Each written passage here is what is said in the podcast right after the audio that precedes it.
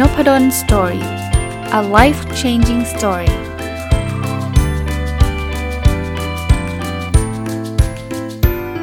สดีครับยินดีต้อนรับเข้าสู่ Nopadon Story Podcast นะครับวันนี้ก็ขอเป็นซีรีส์หนังสือที่ชื่อว่าหนึ่งศูนย์หนึ่ง Essays That Will Change The Way You Think ของคุณ Brianna Wiest นะครับก็เจ็ดจะเรียกว่าเป็นหนังสือที่อ่านจบมานานแล้วที่เคยเล่าให้ฟังแล้วก็จะหยิบบางบทมามาแชร์มาชวนคุยนะครับก็ไม่ได้นำมาทุกบทเนาะวันนี้เนี่ยจะเป็นบทที่น่าสนใจเพราะว่าคนฟังผมเนี่ยหลายคนเนี่ยจะมีอายุอยู่ในช่วง ยี่สิบถึงสามสิบ บทนี้เป็นบทที่เกี่ยวข้องกับเขาเรียกว่าเป็นเขาใช้คำว่าความคาดหวังที่คนอายุ ยี่สิบถึงสามสิบ เนี่ยควรจะควรจะปล่อยวางนะครับคือไม่ควรจะคาดหวังในลักษณะแบบนี้นะครับก็มีหลายเรื่องผมคิดว่าตรงนะแล้วลูกศิษย์ผมเนี่ยทั้งปริญญาตรีและปริญญาโทก็ส่วนใหญ่ก็จะเป็นคนอยู่ในช่วงนี้ทั้งนั้นเลยนะครับก็เผื่อจะเป็นประโยชน์นะครับว่าเราควรจะลดความคาดหวังเรื่องพวกนี้ลงนะในยุคในวัย ยี่สิบถึงสามสิบ เนี่ยอันแรกคือเราไม่จำเป็นจะต้องเก่งที่สุดครับต้องสุดยอดผมเคยมีลูกศิษย์อายุยี่สิบห้าเดินมาหาครับบอกว่าอาจารย์ผมรู้สึกไม่รู้สึกแย่พูดง่ายๆรู้สึกไม่ดีเลยผมบอกเรื่องอะไรล่ะก็ว่าเพื่อนผมอ่ะเดี๋ยวนี้แบบตอนเรียนอยู่ด้วยกันเนี่ยพอเรียนจบแล้วโหทุกคนไปกันเร็วมากไปกันไกลมากผมยังไม่ได้ไปถึงไหนแล้วผมอายุตั้งยี่สิบห้าแล้วนะอาจารย์ผมฟังแล้วก็ยิ้มนิดนึงครับตั้งยี่สิบห้าถึงเขารู้สึกว่ายี่สิบห้าเนี่ยเขาต้องสำเร็จอะไรแล้วมันมีแรงกดดันครับเพราะว่าเราเคยได้ยินพวกนิตยสารหรือว่าเว็บไซต์ประเภทคนที่ประสบความสำเร็จอายุต่ำกว่ายี่สิบมีเยอะแยะเลยคนอายุต่ำกว่าสามสิบมีเยอะแยะเลยนึกนึกนึกภาพบทความภาษาอังกฤษที่เรียกสามสิบ under สามสิบไหมคือแบบสามสิบคนที่สุดยอดที่อายุยังไม่ถึงสามสิบหรือว่ายี่สิบ under ยี่สิบอะไรเงี้ยก็เลยทำให้คนกลุ่มนึงเนี่ยรู้สึกว่าเราช้าเราต้องสุดยอดเพราะนั้นคุณเรียนจบแล้วคุณจะต้องแบบทำสตาร์ทอัพประสบความสำเร็จยิ่งใหญ่แล้วคุณก็ได้ได้ยินพวกข่าวของมาร์ค ซักเคอร์เบิร์ก อีลอน มัสก์หรือใครต่อใครที่แบบว่าสุดยอดกันทั้งนั้นเนี่ยบิล เกตส์ลาออกปีปีหนึ่งปีสองจบลาออกเรื่องพวกนี้มันก็เลยเป็นแรงกระตุ้นว่าฉันต้องสำเร็จสุดยอดซึ่งมันไม่จริงนะครับจริงๆส่วนใหญ่ยี่สิบยังขำขับกันอยู่เลยผมอายุยี่สิบเรียนจบก็ไปทำงานในบริษัทธรรมดานี่แหละไม่ได้แบบสุดยงสุดยอดอะไรมากมายนะครับผมผมคิดว่าอย่าอย่าไป expect หรือว่าอย่าไปคาดหวังว่าตัวเองจะต้องสุดยอดตั้งแต่อายุ ยี่สิบถึงสามสิบ นะครับอ่าอันที่สองครับคุณอาจจะคิดตรงข้ามอันนี้เขาก็บอกว่าก็ก็คิดเมื่อกี้คืออยากจะเป็นสุดยอดใช่ไหมอันนี้ก็ก็ปล่อยวางความคิดนั้นอีกคนนึงคือคิดว่าเรายังไม่ต้องทำอะไรหรอกเรายังเด็กอยู่อีกมากเวลายังเหลืออีกเหลืออยู่อีกเหลือเฟือนะครับเอางี้ก็ก็ผมก็อยากให้เป็นแบบนั้นแล้วว่าคนส่วนใหญ่ก็เป็นแบบนั้นจริงๆนะครับอายุยี่สิบก็ยังเป็นอายุที่ยังเด็กแต่ว่าอย่าไปคิดว่าเราจะมีเวลาอีกเหลือเฟือนะครับหลายๆอย่างทำได้ก็ทำเถอะนะครับเพราะว่าก็จริงๆเป็นสัจธรรมเนาะไม่มีใครรู้นะครับว่าเวลาเราเหลืออยู่อีกเท่าไหร่ในโลกนี้นะครับถึงแม้ว่าคุณจะอายุน้อยๆเนี่ยก็ไม่ได้แปลว่าเอ้ยใช้ชีวิตไปเรื่อยๆแล้วเวลาเราเหลือเฟือตลอดไปนะครับอาจจะไม่ได้เป็นแบบนั้นเพราะนั้นเนี่ยก็ปล่อยวางความคิดนี้เช่นกันความคิดอันที่สามที่ควรปล่อยวางคือคุณทำอะไรผิดคุณก็จะได้รับการให้อภัยในขณะที่ตรงข้ามเวลาคุณทำอะไรได้สำเร็จคุณแปลว่าคุณเป็นคนที่เก่งเนาะเอาอันแรกก่อนทำผิดต้องให้อภัยเนี่ยทำไมเขาถึงคิดกันแบบนั้นเพราะว่าเรายังเด็กไงอาจารย์พอเด็กเนี่ยมันยังไม่มีประสบการณ์เวลาทำอะไรผิดเนี่ยคนก็จะมองข้ามก็บอกโอ๊ยนี่มันเด็กใหม่ไม่เป็นไรหรอกนะจริงๆคนมองข้ามเยอะกว่าคนที่มีประสบการณ์ไหมใช่ครับจริงๆใช่นะครับเพราะว่าคุณเพิ่งผม, ผมรับเด็กใหม่เข้ามาเนี่ยผมก็ไม่ได้ expect ว่าเด็กใหม่จะสุดยอดทุกเรื่องนะครับแต่ก็อย่าเอาข้ออ้างนี้หรือความคิดนี้เนี่ยไปทำให้เราทำงานห่วยๆออกมาหรือทำงานที่มันไม่ดีออกมาเพราะว่าเขาเขาไม่ได้มองข้ามบ่อยครั้งนักหรอกครับทำงานสักระยะหนึ่งเนี่ยเขาก็ expect ละเขาคาดหวังว่าคุณต้องทำอะไรดีๆในขณะที่คุณทำอะไรสำเร็จเนี่ยก็อย่าไปเคลมว่าเป็นความสามารถคุณตลอดเวลาหลายครั้งมันอาจจะเป็นโชคหลายครั้งมันอาจจะเป็นทีมเอฟฟอร์ตก็คือช่วยกันทำมากกว่าที่คุณจะไปหลงตัวเองเนาะอย่าอย่าไปหลงตัวเองนะครับก็ปล่อยวางความคิดแบบนี้ความคิดที่สี่ที่มันอาจจะเป็นความคิดสำหรับวัยรุ่น ตอนปลายแล้วกันเนาะยี่สิบถึงสามสิบเนี่ยก็เข้าสู่วัยผู้ใหญ่ส่วนหนึ่งผู้ใหญ่ตอนต้นก็ได้คือเราจะเป็นอะไรก็ได้ที่เราอยากเป็นอ่าจริงๆหนังสือแนวสร้างแรงบันดาลใจเนี่ยก็เขียนเชียร์แบบนี้อยู่เยอะเลยว่าทำตามความฝันจะเป็นอะไรก็ได้ทุกอย่างไม่มีขีดจำกัดอะไรเงี้ยคือผมว่าเอางี้ผมผมพูดแบบนี้ก่อนว่าความคิดแบบนี้มันก็ดีมันก็ทำให้เรามีจิตใจมันฟูอ่ะจิตใจมันจะฮึกเหิมกล้าทำอะไรใหม่ๆนู่นนี่นั่นแต่ว่าเราก็ต้องยอมรับความจริงอย่างหนึ่งนะครับว่ามันไม่ได้แปลว่าทำตามความฝันจะทำได้ทันทีหรือว่าทำแล้วมันจะได้ตามฝัน ร้อยเปอร์เซ็นต์ นะครับก็ต้องบอกแบบนี้ว่าบางทีถ้าเกิดเราคาดหวังคาดหมายแบบนี้ไว้เยอะเกินไปว่าโอ้ยระดับชั้นยังไงมีเงินเป็นหมื่นล้านอยู่แล้วสบายมากอะไรเงี้ยวันนึงอ่ะเราจะรู้สึกผิดหวังครับเพราะว่ามันจะชีวิตมันจะมีข้อจำกัดอะไรหลายอย่างเข้ามาแต่พูดแบบนี้ไม่ได้ discourage หรือว่าไม่ได้ทำลายฝันใครนะครับก็ทำเต็มที่นี่แหละท่านอาจจะได้ตามความฝันอย่างที่ท่านคิดก็ได้นะครับแต่อย่าอย่าหลงละเลงหรือว่ามั่นใจในตัวเองมากจนเกินไปว่าทุกอย่างมันจะเป็นไปอย่างที่เราคิดแล้วหลายๆครั้งช่วงช่วงหนุ่มๆสาวๆเนี่ยจะเป็นช่วงที่จะเรียกว่าต้องการแบบเร็วๆด้วยนะทำธุรกิจแล้วสองเดือนแล้วทำไมยังไม่รวยอะไรเงี้ยซึ่งซึ่งมันไม่ได้เร็วแบบนั้นนะครับในในในสถานการณ์หลายๆสถานการณ์แล้วกันนะครับความคิดที่ห้าที่ควรปล่อยวางคือเราจะไม่มีวันเจ็บปวดนะคือบางคนก็ผมพูดใช้คำว่าโกหกตัวเองดีกว่าเขาบอกความเจ็บปวดเนี่ยมันเกิดขึ้นได้อยู่แล้วนะครับในชีวิตของแต่ละคนเนี่ยมามาเมื่อไหร่ก็ไม่รู้แหละแต่ว่ามันก็จะมีความเจ็บปวดบางอย่างแต่บางคนเนี่ยก็โลกสวยแบบไม่มองเห็นความจริงผมผมผมเชียร์นะให้เรามองในเชิงบวกอะเชียร์นะครับแต่ว่าบางคนเนี่ยกดทับความจริงไว้ไม่เห็นเป็นไรเลยที่ก็บอกว่าอะไรนะไม่ไหวบอกไหวอะคือคือไม่เป็นไรได้ไงมันเป็นไรก็เป็นไรใช่ไหมเราเราล้มเหลวแม้กระทั่งเราอยากร้องไห้เราก็ร้องได้นะครับอย่าไปรู้สึกว่าการร้องไห้คือความอ่อนแอนะครับบางคนก็พยายามจะมองข้ามแต่กดมันไว้อย่างนี้ก็ไม่ดีอันนี้ควรจะจะเลิกคิดในทำนองนี้ลงนะครับข้อที่หกที่เป็นความคิดที่เราอาจจะต้องปรับหรือก็หรือปล่อยวางมันออกไปคือเราจะคาดหวังให้คนอื่นมารักเราคิดว่าความรักเนี่ยคือสิ่งที่ต้องรอให้คนอื่นให้เราเท่านั้นบางทีในมุมแรกเนี่ยคือเราเราเรายังเป็นศูนย์กลางของจักรวาลอยู่คำว่าศูนย์กลางของจักรวาลนี้เชื่อไหมตอนเด็กๆอ่ะเราเป็นจริงๆเพราะว่าพ่อแม่เราทำให้เราเป็นแบบนั้นไม่ได้ว่าคุณพ่อคุณแม่นะแต่ว่าธรรมชาติมนุษย์อยู่แล้วตอนเราเป็นลูกเล็กๆเลยนะพ่อแม่ก็สนใจเราสุดๆเอาเป็นคนส่วนใหญ่นะครับสนใจเราเราจะทำอะไรเนี่ยพ่อแม่จะช่วยเราตลอดเวลาเพราะนั้นเนี่ย mindset ของเราคือ mindset ที่แบบเราเป็นศูนย์กลางของจักรวาลพ่อแม่ปู่ย่าตายายเนี่ยก็จะมาแบบเราหิวเขาก็รีบเอาของเอาข้าวมาให้เรากินเนี่ยจนเราโตอ่ะพ่อแม่ก็ยังทรีตเราแบบนั้นอยู่นะครับแต่พอเรายี่สิบ ยี่สิบ ยี่สิบ ยี่สิบสองจบปริญญาตรีเราเริ่มทำงานเนี่ยหลายคนก็จะติดแบบนี้ครับว่าทุกคนจะต้องเสิร์ฟเราทุกคนจะต้องรักเราซึ่งมันไม่จริงนะครับพอมาถึงจุดหนึ่งเนี่ยเราก็จะทำเหมือนกับที่บ้านเวลาเราอยากได้อะไรเราพูดลอยๆขึ้นมาปุ๊บทุกคนวิ่งเข้ามาให้เราเลยเนี่ยพอไปที่ทำงานมันไม่ได้ไงแล้วก็ผิดหวังแล้วก็บอกว่าพวกพวกพี่ๆที่ทำงานไม่มีน้ำใจอะไรเงี้ยเพราะว่าบางบางทีเราเป็นศูนย์กลางของจักรวาลนะครับแล้วคุณอย่าไปคาดหวังว่าเขาจะต้องรักคุณก่อนด้วยจริงๆแล้วความรักมันต้องเป็นgive and takeก็คือเราก็ต้องรักคนอื่นเช่นเดียวกันนะครับอ่ะข้อความคิดที่เจ็ดที่เราควรจะปล่อยวางคือเวลาเราสนใจอะไรมากๆเราชอบคิดว่า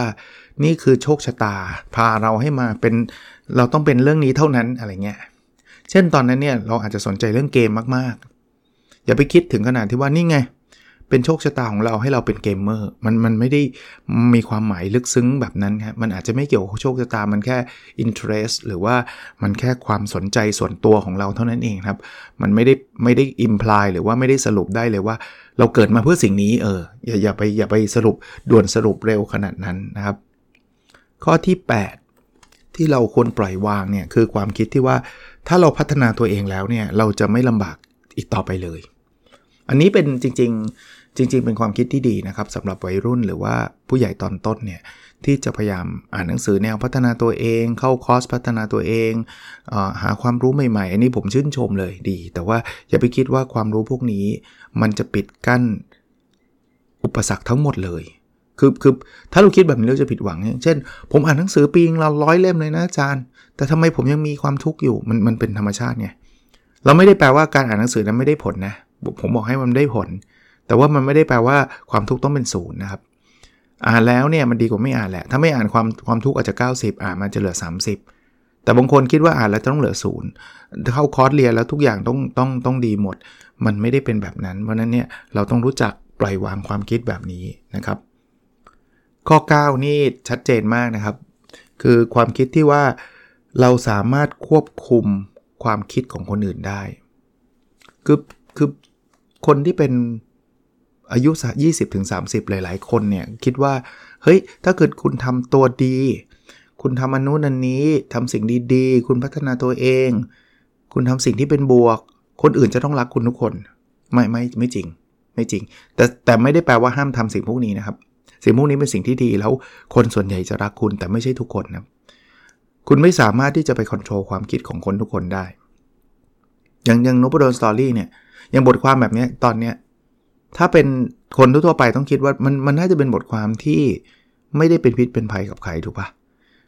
มันน่าจะเป็นบทความที่ช่วยคนอื่นด้วยซ้ำแต่ว่าเชื่อไหมมันก็จะมีคนที่ไม่ชอบคนที่คิดว่าไม่ได้เรื่องไร้สาระซึ่งซึ่งมันเป็นเรื่องธรรมดาครับมันมันมีคนที่คิดต่างแต่ว่าโอเคแหละเป็นส่วนน้อยเพราะฉะนั้นเนี่ยก็อย่าไป expect ว่าหุยทำไมมาว่าเราทำไมมาคอมเมนต์ลบๆใส่เรานะก็ก็เขาไม่เหมือนเราเท่านั้นเองครับก็จบเราผมส่วนตัวผมก็อิกนอร์นะผมก็ไม่เป็นไรครับถ้าเป็นคอมเมนต์ที่มันไม่ไม่จริงอ่ะเป็นคอมเมนต์ที่แบบไร้สาระอะไรคอมเมนต์แบบนี้ซึ่งไม่ได้ประโยชน์ในการอ่านแต่มันอ่านเจอไงก็ก็มองข้ามมันไปนั่นเองแต่เด็กอายุ ยี่สิบถึงสามสิบ บางคนก็ท้อใจเนาะอุตส่าห์ทำสิ่งดีๆให้กับสังคมทำไมโดนด่าวะจริงๆเขาชมคุณเก้าสิบเก้าคอมเมนต์ไม่ค่อยได้สนใจอ่ะไปคอมเมนต์ด่าคอมเมนต์เดียวเนี่ยติดใจทั้งวันเลยอะไรเงี้ยก็ปล่อยวางความคิดแบบนั้นอ่ะความคิดอันที่สิบนะที่คนชอบคิดกันก็คือการทำงานหนักจะทำให้เราสำเร็จเสมอขีดเส้นใต้คำว่าเสมอครับไม่ครับบางทีทำงานหนักถ้าถ้าทำทำผิดจุดก็ไม่สำเร็จนะครับไม่ได้บอกการทำงานหนักไม่ดีอีกครั้งหนึ่งการทำงานหนักเป็นสิ่งที่ดีแต่ว่ามันไม่ได้การันตีว่าเราจะสำเร็จทุกสถานการณ์มันมีองค์ประกอบเยอะมากเลยสิ่งที่เราทำมันถูกต้องหรือเปล่าคำว่าถูกต้องคือมันถูกจุดหรือเปล่ามันเป็นมันเป็นสิ่งที่สำคัญหรือเปล่าคุณทำงานหนักในสิ่งที่ไม่สำคัญคุณก็หนักฟรีครับคุณอยู่ผิดที่คุณหนักทั้งชีวิตก็ไม่สำเร็จก็ได้ครับหรือคุณอยู่ถูกที่คุณหนักแล้วแต่มันอาจจะเป็นโชคเป็นเป็นดวงเป็นอะไรหลายอย่างเข้ามามีผลกระทบมันไม่ได้การันตีแต่ผมไม่ได้บอกว่างั้นไม่ต้องทำงานนะครับก็ทำงานหนักไปแต่อย่าไปคาดหวังว่าจะต้องนำไปสู่ความสำเร็จตลอดเวลามาดูความคิดอันถัดไปนะครับที่เราอาจจะต้องปล่อยวางหรือลดลงนะครับคือเราชอบคิดว่าความคิดเราจะเปลี่ยนเสมอเมื่อสถานการณ์เปลี่ยนเนาะคือคือบางคนชอบคิดว่าเอ้ยถ้าเกิดเราเราเรารวยขึ้นเนี่ยเราน่าจะมีความคิดอีกแบบนึงหรือว่าถ้าเราเป็นแฟนกับคนนี้แล้วเนี่ยเราจะเปลี่ยนนิสัยเราได้เราจะมีความคิดอีกแบบนึงเขาบอกว่าหลายๆครั้งไม่ได้เป็นแบบนั้นเนาะไอ้ที่เราบอกว่าเรารวยขึ้นเราจะมีความคิดอีกแบบนึงอาจจะไม่ใช่ครับความคิดก็จะเป็นความคิดชุดเดิมนี่แหละถึงแม้ว่าเราจะมีเงินที่เยอะขึ้นเนาะหรือว่าเอ่อเราเราได้คนนี้เป็นแฟนแล้วเราจะเป็นคนใหม่เนี่ยอาจจะไม่อาจจะไม่ใช่นะเราก็ยังเป็นคนเดิมอยู่แหละนะครับเพราะนั้นอย่าอย่าไปคิดแบบนี้ว่ามันจะสถานการณ์เปลี่ยนความคิดจะเปลี่ยนเสมอไปผมขีดเส้นใต้คำว่าเสมอไปนะบางทีมันก็มีเปลี่ยนแต่ว่ามันมันไม่เสมอไปนะครับข้อที่สิบสองนะครับเราควรปล่อยวางความคิดที่ว่าคนอื่นต้องรับผิดชอบความรู้สึกของเราอันนี้ผมคล้ายๆความรักเมื่อกี้เรื่องของตอนเราเด็กๆเนี่ยเราโกรธคุณพ่อคุณแม่ก็อาจจะเข้ามาโอ๋เราเข้ามาง้อเรา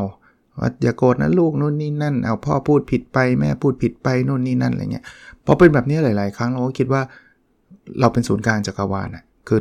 คือคนอื่นจะต้องมามีคนมารับผิดชอบว่าเนี่ยเธอทำให้ฉันโกรธหรือว่าเป็นเพราะเธอเป็นเพราะนั่นอะไรเงี้ยหลายคนเนี่ยเลิกกับแฟนเพราะเหตุเนี่ยเพราะรู้สึกว่าเป็นความผิดของแฟนเราที่เราโมโหที่เราโกรธที่เราเศร้าที่เราอะไรเงี้ยแต่อีกฝ่ายนึงเขาก็รู้สึกว่าไม่ใช่ความผิดของเขามันก็อยู่กันไม่ได้นะเพราะนั้นคนอายุช่วง ยี่สิบถึงสามสิบ จริงๆแล้วมันชุกช่วงนะครับแต่ว่าบทความนี้เขาเน้นเรื่องผู้ใหญ่ตอนต้นน่ะวัยรุ่นตอนปลายเนี่ยก็อาจจะต้องลดละเลิกความคิดในลักษณะนี้ลงนะข้อที่สิบสามนะครับ คือความเชื่อที่ว่า เอ่อ เรื่องเรื่องเขาเรียกว่า อี คิว เนาะเรื่องความฉลาดทางอารมณ์เนี่ยเป็นแบบเป็นสิ่งที่มันมันต้องมีเนาะมันแบบเปิดต้องต้องเราต้องเป็นคนที่เพอร์เฟกต์เออแบบเนี้ยนะครับหรือว่าความเชื่อประมาณว่าเอ่อการที่เรามั่นใจในตัวเองเนี่ยแปลว่าเราจะต้องแบบไม่มีข้อผิดพลาดเลยเราต้องเป็นซูเปอร์ฮิวแมนหรือเอ่อความเชื่อที่ว่าความสุขเนี่ยคือการไม่มีปัญหาเออแกะทีละข้อนะข้อแรกเนี่ยไอ้ตัว อี คิว เนาะความฉลาดทางอารมณ์เนี่ยมันไม่ได้แปลว่าเราต้องเพอร์เฟกต์ทุกเรื่องนะครับเรายังโกรธได้นะครับไม่ใช่ว่าคุณคุณโกรธเนี่ยแปลว่าคุณไม่มีความฉลาดทางอารมณ์ไม่ใช่ครับโกรธคือธรรมชาติมนุษย์ครับมนุษย์ไม่โกรธน้ำแปลกครับแต่ว่าความฉลาดทางอารมณ์มันหมายความว่าหลังจากโกรธแล้วเนี่ยคุณรีสปอนส์แบบไหนคุณตอบสนองมันแบบไหน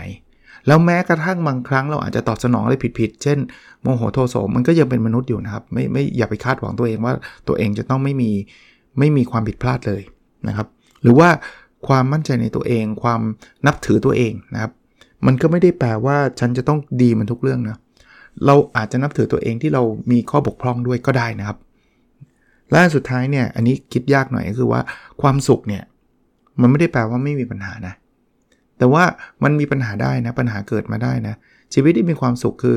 มันเกิดมาแล้วเราจะจัดการมันยังไงแค่นั้นเองครับมันมันไม่ได้แปลว่าห้ามปัญหาเข้ามาไม่งั้นเนี่ยไม่มีใครมีความสุขในชีวิตได้หรอกนะครับข้อที่สิบสี่เนาะความเชื่อแบบนี้อาจจะต้องเอ่อปล่อยวางลงเหมือนกันที่เราคิดว่าคนที่ใช่จะมาในเวลาที่ใช่เอาบางคนบอกเดี๋ยวมันมาเองอะแฟนอะคนที่ใช่มันจะมาในเวลาที่ใช่มันเหมือนเป็นคำปลอบใจตัวเราอะไม่เสมอไปฮะบางทีคนที่ใช่ก็อาจจะมาในเวลาที่ไม่ใช่ก็ได้เวลาที่ไม่ใช่เช่นเวลาที่เราเรามีคู่แล้วอย่างเงี้ยยกตัวอย่างก็เป็นไม่ได้ครับก็เป็นไม่ได้หรือคนที่ไม่ใช่อาจจะมาในเวลาที่ใช่ก็ได้ก็คือช่วงนี้ว่างๆอยู่พอดีมีคนนี้เข้ามาก็ก็เป็นไม่ได้แล้วเราก็ตกลงเป็นแฟนแล้วเสร็จเสร็จสุดท้ายก็ไม่ใช่ก็ก็เป็นไม่ได้อีกอย่าไปอย่าไปคิดว่าคนที่มาจะต้องใช่เสมอในเวลาที่เราไม่มีแฟนเนี่ยเวลาที่ใช่เนี่ยคนที่มาหาเราทั้งคนที่ใช่เสมอมันมันมันไม่การันตีแบบนั้นนะครับข้อที่สิบห้าครับคือความเชื่อที่ว่าเราสามารถจะเลื่อนความสุขออกไปเหมือนกับเราสามารถเลื่อนเหมือนเหมือนเอาความสุขไปฝากธนาคารนะมันเอาเงินไปฝากธนาคารเนี่ยบางคนบอกตอนนี้ยอมลำบากเพื่ออนาคตจะได้มีความสุขไม่เสมอไปครับตอนนี้ยอมลำบากอนาคตอาจจะลำบากเหมือนเดิมก็ได้เพราะฉะนั้นเนี่ยก็ผมผมไม่ได้บอกว่าถ้างั้นเราต้องสุขเดี๋ยวนี้ทันทีไม่ใช่นะแต่ว่าอย่าไปอย่าไปคิดว่าทุกวันนี้จะต้องการันตีความสุขในวันหน้าเสมอนะครับแล้วไม่งั้นคุณคิดแบบนี้คุณจะเศร้าไงว่าโอ๊ยยอมทุกข์เพื่อความสุขในวันหน้าแล้วพอถึงวันนั้นปุ๊บอ้าวไม่เห็นสุขเลยอย่างเงี้ยโหทุกข์มาทั้งชีวิตน่ะจบด้วยไม่สุขด้วยอย่างเงี้ยจะเซ็งใช่มั้ยก็อย่าคิดแบบนั้นนะครับสำหรับผมนะนี่เพิ่มนิดนึงคือจริงๆถ้าบางบางอย่างเนี่ยคุณก็ปล่อยวางแล้วก็มีความสุขกับปัจจุบันให้มากขึ้นก็ดีนะครับอันนั้นน่ะมันมันชัวร์ที่สุดคุณได้ความสุขแล้วนะครับข้อที่สิบหกครับคือความเชื่อที่ว่าไอ้ความกังวลใจหรือความคิดเชิงลบเป็นสิ่งที่เลวร้ายในทุกๆเรื่องเราไม่ควรจะมีความกังวลใจเลยหรือว่าความคิดเชิงลบเลยเขาบอกไม่จริงนะครับคือจริงความคิดเชิงลบหรือความกังวลใจเนี่ยมันช่วยทำให้เรามีชีวิตรอดนะมันเป็นสิ่งที่เตือนเรานะว่าสิ่งที่เราทำมันอาจจะมีความมันอาจจะมีแง่มุมที่ต้องคิดหรือว่ามันอาจจะทำให้เกิดความเสียหายในอนาคตได้มนุษย์เราถ้าไม่มีความกังวลใจเลยนี่พังนะครับเพราะนั้นอย่าไปอย่าไปตีตราว่าความกังวลใจหรือว่าความคิดเชิงลบคือ absolutely bad อะแต่เพียงแต่อย่าเยอะไปเท่านั้นเองอย่าเยอะไปถ้ามันเยอะไปแบบรบกวนเราทั้งวันเนี่ยมันก็มันก็ไม่ดีอันนั้นก็เรียกว่าเป็น disorder ก็คือมันเป็นโรคละต้องไปหาคุณหมอไปหาจิตแพทย์แต่ว่าถ้ากังวลบ้างมันธรรมชาตินะครับมนุษย์มันต้องมีกังวลผมผมนี่บอกนักศึกษาผมเลยถ้าจะสอบแล้วคุณไม่กังวลเลยเนี่ยคุณจะสอบตกนะเพราะคุณจะไม่อ่านหนังสือคุณจะเฮฮาอย่างเดียวเลยกังวลได้นิดๆทำให้คุณได้อ่านหนังสือจบนะแต่อย่ากังวลถึงขนาดนอนไม่หลับทุกคืนเพราะว่ากลัวสอบตกอันนั้นอันนั้นเยอะไปนะครับเพราะฉะนั้นไอ้ความกังวลใจหรือความคิดเชิงลบเนี่ยไม่ใช่สิ่งเลวร้าย ร้อยเปอร์เซ็นต์ นะครับเราแค่ต้อง manage ให้มันอยู่ในระดับที่มันพอได้เท่านั้นเองไม่มีเลยก็ไม่ดีนะครับไม่มีเลยเราก็เฉยเฉยชาหรือว่ามันก็อันตรายต่อชีวิตเราเลยนะครับแล้วข้อที่สิบเจ็ดเนาะความเชื่อที่ว่าการที่เราโฟกัสในในในตัวของในในความต้องการของตัวเองเนี่ยจะทำให้เรามีความสุขเสมอไม่จริงครับ ใช่ครับเราต้องรู้จักว่าเราเราชอบอะไรไม่ชอบอะไรใช่ฮะแต่ว่าถ้าคุณโฟกัสกับความสุขของคนตัวเองโดยที่คุณไม่สนใจ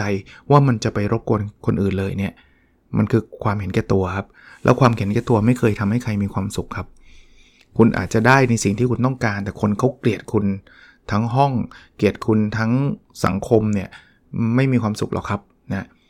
ก็เป็นสิบเจ็ดข้อที่ผมคิดว่าน่าสนใจนะครับในหนังสือเขาพูดถึงคนอายุ ยี่สิบถึงสามสิบ อาจจะเป็นคนที่หลุดจากวัยเรียนมาเป็นวัยทำงานต้นๆ นะฮะ ก็ก็น่าสนใจว่าบางทีเราก็มี mindset แบบนี้ความคิดแบบนี้แล้วความคิดแบบนี้เนี่ยมันอาจจะไม่ได้เป็นไปอย่างที่เราคิดเขาก็เลยชวนคิดว่าเออเราควรปล่อยวางความคิดแบบนี้บ้างนะครับก็เผื่อจะเป็นประโยชน์นะครับคนอยากอ่านหนังสือเล่มนี้นะครับหนึ่งร้อยเอ็ด Essays That Will Change The Way You Think คุณ Brianna Wiest นะครับก็ลองไปหาอ่านดูได้ไม่แน่ใจมีแปลเปล่าเดาว่ามีแล้วนะครับโอเคครับแล้วเราพบกันในสดถัดไปนะครั